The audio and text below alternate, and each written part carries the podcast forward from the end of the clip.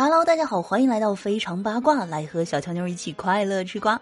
二月十四号情人节，据灯塔实时数据报道，截至当天上午九点，二零二一年春节档期间内总票房破四十亿。《唐探三》超二十三亿，居于春节档总票房冠军。《你好，李焕英》近九亿，排在第二。《刺杀小说家》近三亿。春节档偶遇情人节，大量的情侣涌进影院刷片，可以预见这一天的票房大盘也至少是在十亿起跳的。《唐探三》的热度不减，截至中午十二点，累计票房已达二十二点八七亿。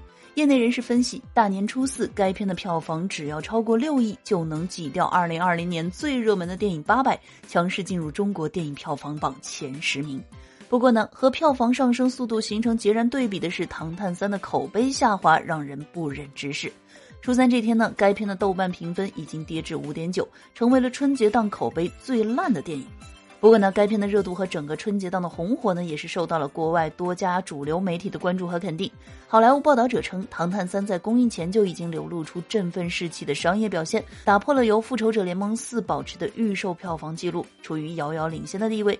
这部影片有希望成为新晋影史票房的冠军。那么话说，今天你们相约去刷片了吗？好了，喜欢节目的话，记得给专辑点个订阅，喜马拉雅搜索“印第安小强妞”，关注主播，收听更多精彩内容。